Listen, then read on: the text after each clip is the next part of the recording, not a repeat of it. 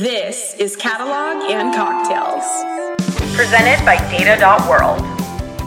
Well, I, I think this, this, this, is a good segue. We have our our, our, our lightning round. Let's go into our lightning round, which mm-hmm. kind of we're following up on a lot of more of the things we wanted to go talk, talk about. So um, let me start off with this one. So just quick yes or no uh, and provide some context here.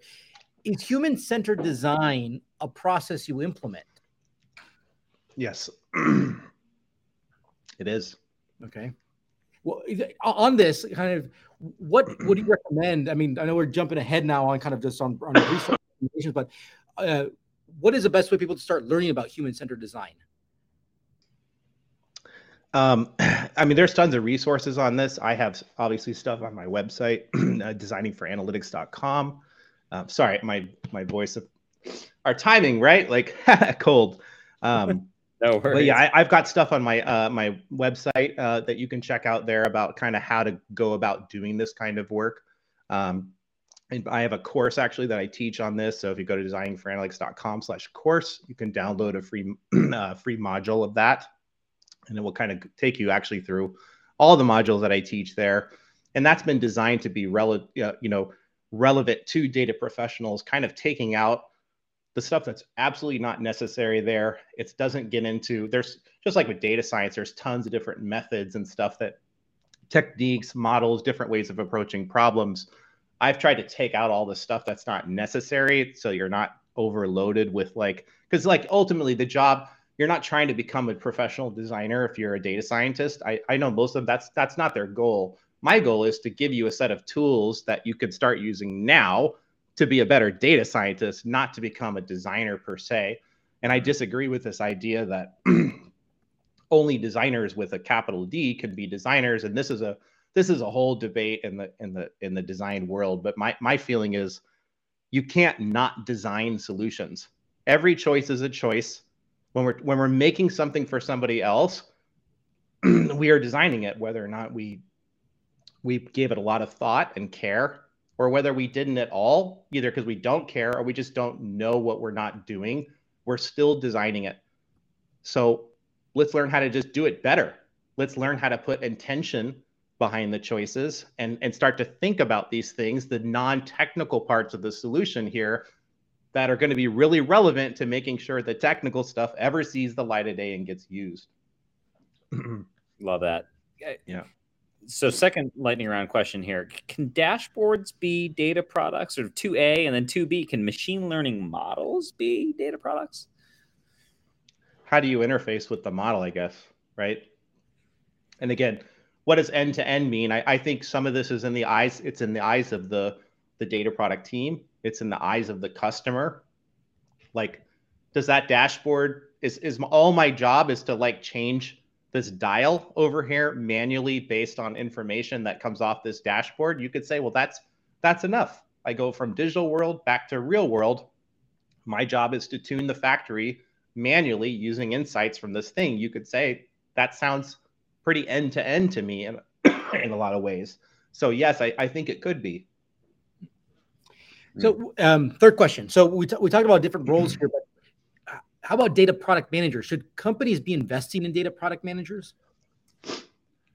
I think so. I mean, this I'm already hearing this already. I, I think this is starting to catch on again, particularly in the um, more in the the non-digital enterprise space. I, there are definitely teams that are starting to do this kind of stuff. If you check out my podcast, you can see some interviews or listen to some interviews with some um, with some CDOs that are doing this kind of work. But yes, I think and there and, and, and several of them have come out of software backgrounds, right? And they're carrying over this, and they're they're talking about very much the same kinds of things that I'm talking to you about today. So I I do think there there's this role called analytics translator, which was kind of I think a McKinsey titled role that became, you know, kind of came up. I, I I don't almost like to bring it up because I don't want to see that get used anymore. I don't care for the title because it sounds like something that you do after the fact. Because translation is always something that follows something else. And I don't like this idea of like, well, we do the really technical thing and then we translate it and make it easy or something. Ugh. Like, so right. I don't I don't like the title, but I, I I love the work that that that community is doing I think it's very similar to data product management. So I'm fully on board with the work that they're doing to try to act as an intermediary here between technical teams and and and business users, et cetera. Um, but yes, I think uh, my again, the question is like, what are your objectives? What are your goals? And if business value from data is your goal, then again, you gotta ha- you you have to get through the adoption piece somehow. And so the question is, well, whose job is it to get adoption, right? Like, like whose job is it to make sure that these things get used? And if they don't, to make the requisite changes to ensure that they start getting used. I don't know whose job that is. I don't really care if they have the title of data product manager or not. I'm just saying it's really hard to win at this game if nobody's using the stuff that we're making. Yeah. It's just hard. Um, somebody needs to think about and care about the value and the adoption, which I think leads us well into the fourth uh, and last lightning round question. You know, I, I, towards the end of our discussion today, we talked about data value and kind of articulating uh, what that data value is. Should companies literally track data ROI? Should they track a data ROI? So, well, if someone's job, if, if, the chief data officer's job, which is often to define a data strategy, I would assume that they would want to track track this so that they can justify their own work, but also help the business understand, well, we're putting all this investment in, what are we getting back? So right. absolutely, I, I think it makes sense to do that. I think the the challenge is often going to be in how do we measure these things. And I actually interviewed a, a great, I love this book, Doug Hubbard. I, I I mention him frequently. He wrote a book called How to Measure Anything, and I think this is a great book for so many so many teams to use uh, and he teaches how to do this. And and where teams usually get screwed up here is they they they they mix up the idea of measurement and accuracy. And so measurement might end up being qualitative feedback from some key people. That is the measurement of whether or not we're using uh, like data properly or we're like there's been an ROI in the data. Like I don't know what it is, but there's a difference there between the the accuracy and the measurement thing. But the idea of trying to actually put a measurement on these things so we can start to track things, I think this is really important. I hold my clients to this when I when I'm you know doing consulting works and stuff. I always I don't work with a client where they can't define what an improved state is. And it can't just be completely subjective or I'll know it when I see it. It's like it's a trap. It's a, you're walking into a trap with that kind of thing, right? And my job is actually sometimes to help them figure figure that out by asking good questions to surface current state now what's the desired future state to understand what improvement means then we can talk about well how do we measure those kinds of things together and a lot of times they haven't done that but the the activity of going through this is very therapeutic because now people feel like i finally know what we're doing and like i didn't even know we didn't care about this metric i had no idea the business is actually really focused on this metric over here because we took it for granted or they didn't think that the people on the ground needed to see those facts. And it's like, that's actually really relevant to my work. Like, why am I ingesting all this data from this other system over here when all we're talking about right now is vendor data? I don't need millions of customer records. Like, that just saved me a whole bunch of time. Like, that's like, what am I, what are we doing here? Right. So right. I think in being able to express, express that clearly is important.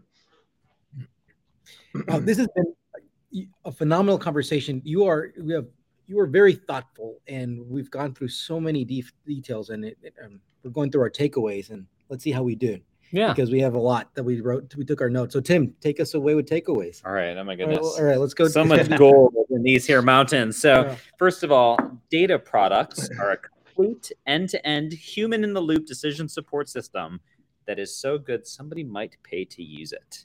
I thought that was a very thoughtful definition of what data mm. products are, maybe what data analytics, et cetera, et cetera, products are, because really they all are about you know providing value for making better decisions. Mm-hmm. Um, and you outlined that one of the key things that people think that is incorrect is that people often think that data products are the result of labor that like analysts are creating data products and they're like it's coming out the other end of the machine line and and right. even though there is a reality around okay there there are humans involved and data teams involved in putting these things together really it's about the value. It's the, the fact that there is an a, an asset or a thing that comes out that has value. Would they pay for it or exchange something for it? Is it something worth trading for? Right. And and there's intentionality around it. It's not just the byproduct. Um, mm-hmm. Are data products different than analytics products? Uh, you would say no. That there, there's a, there's a, a, you know they're they're all sort of decision support systems um, and you know the people are are key, the human in the loop. So third parties, first parties, multiple folks. You know, are, is it developers? Right? There's a human in the mm-hmm. loop somewhere um, that is a part of the overall system. Um, mm-hmm. What is the system not doing? Don't fall in the trap of building something that could do lots of things because usually people don't end up using it to do those things. Uh, and later on, you mentioned actually things like uh, dashboard deserts, that, which I think is a very stark and concerning metaphor for where things can really go wrong. Yeah. Um, human centered design was a very important aspect uh, today. It's not how you display it or taking guesses about what should be there or prognosticating. It's about working backwards from the humans and having the technology meet the human need where it's at, not pushing technology to try to change human behavior. Um, yeah. And so, you know, you, you talked about really collaborating with the team. So, design not for the team, but with the team. If you don't mm-hmm. talk to them, don't know their fears. Um, you know, you're not just starting with technology or starting with the solution. You're trying to start with the problem and own the outcome uh, and own the problem. And you need to play the game of user adoption first. If you're going to skip the users in the loop, you're skipping past the value. And and before I hand it over to Juan, who I know you've got plenty of uh, of, of takeaways too, I loved your quote. Shut the f up listen for facts and information. uh, you said stop talking, uh, and you know you implied you got to ask questions. So yeah. I think that, that's some really yeah, good advice. No, and to follow up, mm. follow up on that, I love how you say like even if you're like a, the, the introvert that you don't want to go talk to people, it's like that's fine because actually you shouldn't be talking that much, right? You should just spend right. percent of time just asking questions, just listening to that. Mm-hmm. And then when you start listening, people are like, "Well, we need play K means clustering on Snowflake," and like well, I could just be that data drive through and deliver that. But actually, this is this is so thoughtful of this. It's like the stakeholders are trying to speak your language right they're doing they're they're stepping kind of more into your territory it is your turn your your time to actually understand and ask the why truly truly understand what is the problem they're trying to go solve right there. Um, i think that was a that was a very very important takeaway from you there. And then also marty Cagan teams teams owning the problem space not the solution space. The data teams they should be owning that problem space. Uh, we had this discussion between data versus software products and there's more similarities mm-hmm. than differences right? If you can learn the core basics of data product uh, product management maybe pricing is not as relevant but marketing. I think marketing that's something it is. And actually, uh, per, from a personal, personal perspective, I think talk about adoption. You want to be able to go market those data products that you have. I think the things that you can go learn from that. You can have a good data product, and sometimes it fails not because the product wasn't good or wasn't valued. You didn't market it enough, yeah. right? And then if, if product managers have to live in this gray world, right? You talked about like that KPI is 68. Is that a good thing? Is that a bad thing? Like, uh, and we really need to think about what's next. The now, now what, right? So a good team is good at figuring out what is around the corner and building towards what is valuable and meaningful. And then yeah. talking about user adoption, like it's all about like understanding what these things mean. What does good adoption mean? What does bad adoption mean? Like where are we today? And this is not a problem that that the data team uh, figures it out. It's an us like us problem. We have to go figure it out together uh, because it at the end it whose job is it for for to kind of deal with the adoption? Let's go figure that out. If you don't know who's going to be dealing with the adoption and managing mm-hmm. that. Yeah. How did we do? Anything we missed? Are you guys are you like Chat GPT three clone like things? We've actually joked that maybe we'll be out of a job soon because Chat GPT is just gonna like right. listen. It's gonna be like takeaways, and we're gonna be like instead of Tim's takeaways, it's gonna be Chat GPT's takeaways. it's pretty good, pretty good, especially for two guys drinking vodka sodas. yeah, hey, say, I'm right? actually taking notes on my phone and stuff, but I, I don't know. you guys did a great job. You did a wonderful job well, great, all all from you, and it was yeah. Uh, this was is awesome. just this is just your content, and I, yeah. I think there's a lot of gold mines in here, a lot of nuggets. Thank you so much. wrap up, yes. throw it back to you. Three questions: What's your advice about data, about life? Second, who should we invite next? And third, what resources do you follow? People, blogs, conferences, podcasts, whatever. Oh, uh, sorry. Could you do? Let's do them one at a time. What's your uh, data about life, whatever. My advice about um, Well, you're probably not spending enough time with the people you're you're building stuff for, and we have to get out of the trap of giving people what they asked for. I think if teams start to realize that that's actually that that's often a trap, and it's not because they're trying to trick us, it's not because there's any malicious intent. It's just that the the the need is often not on the surface. Like we're we're dealing with much more complicated things in today's world that we're in, and I mean like relative to 100 years ago or 200 years ago, the, these things are much more complicated, and it's it's harder to express these the the actual needs right on the surface a lot of the time. Mm-hmm. Caveat: sometimes k-means clustering might be the right way. And we have to be open to the fact that maybe that stakeholder does have a good idea, maybe because it was a random guess that was right, or because there is some relevance there, or because they have a hunch from experience or something like that. Sometimes there's there's some reason to trust that. And and I say that just as much because as a designer, I used to get really threatened when like, you know, a, a client or a customer or, or a stakeholder or a product manager would have really detailed advice about what color something should be or how it should be laid out or whatever and it's like that's my world you're threatening my space you know? And as you get older i think you start to realize like collective knowledge is actually really valuable here. So i want to just caveat that that part a little bit. That's sage advice. Second who should we invite next? Oh who should have you had i just saw omar was in the thread. You guys know omar Khawaja at roche have you talked to omar? We do. Omar has been a guest on our podcast. okay yeah Hi, Omar. I saw you throw a, a, message in there about investing in data product management. So that's great. Omar is great. Um, I mean, I, I think it's not exactly data science and analytics, but again, I think the measurement question, which I, I see frequently, like how do we know if we did a good job? How will we measure success? All these kinds of things. Learning how to measure stuff is great. Talk to ask Doug Hubbard to come on your show. How to measure anything very different perspective. He's not, I mean, he knows the statistics and the math about how to do all that kind of stuff. But the first half of his book is not about the math and doing the measurement. It's about asking these questions and and and, and separating the, the measurement and accuracy accuracy thing. I think that could be really useful to data professionals to learn how to do this with their customers, stakeholders, sponsors. That's an excellent suggestion. I, I like that. Yeah. Yeah. And finally, what what resources do you follow? I mean, what resources do I follow? Um, we, you should listen to your podcast. I, I, I never listen to my own stuff for advice because I've already heard that advice that came from me. No, um, I my the the I, would say one of my favorite podcasts is the Knowledge Project with Shane Parrish. I don't know if you guys know that would, um, but I would definitely check that out. That's that's probably my favorite podcast for thinking about decision frameworks.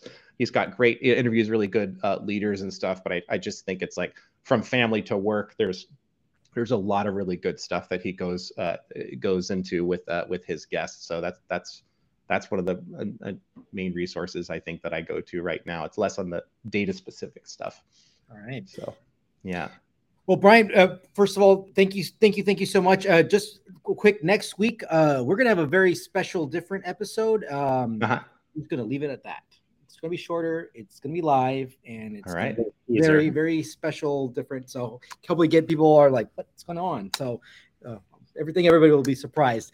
But with that, Brian, thank you so much. Like we had such a very thoughtful conversation. I think we touched so many important topics. Um, and I, I, just want to go off and read a lot of the stuff that you have and listen to a lot of the podcast episodes think we need to have more of these conversations. So, Brian, again, thank you, thank you, thank you. And as always, thanks Data World who lets us do this every Wednesday. So, cheers. Yeah. Cheers. Cheers.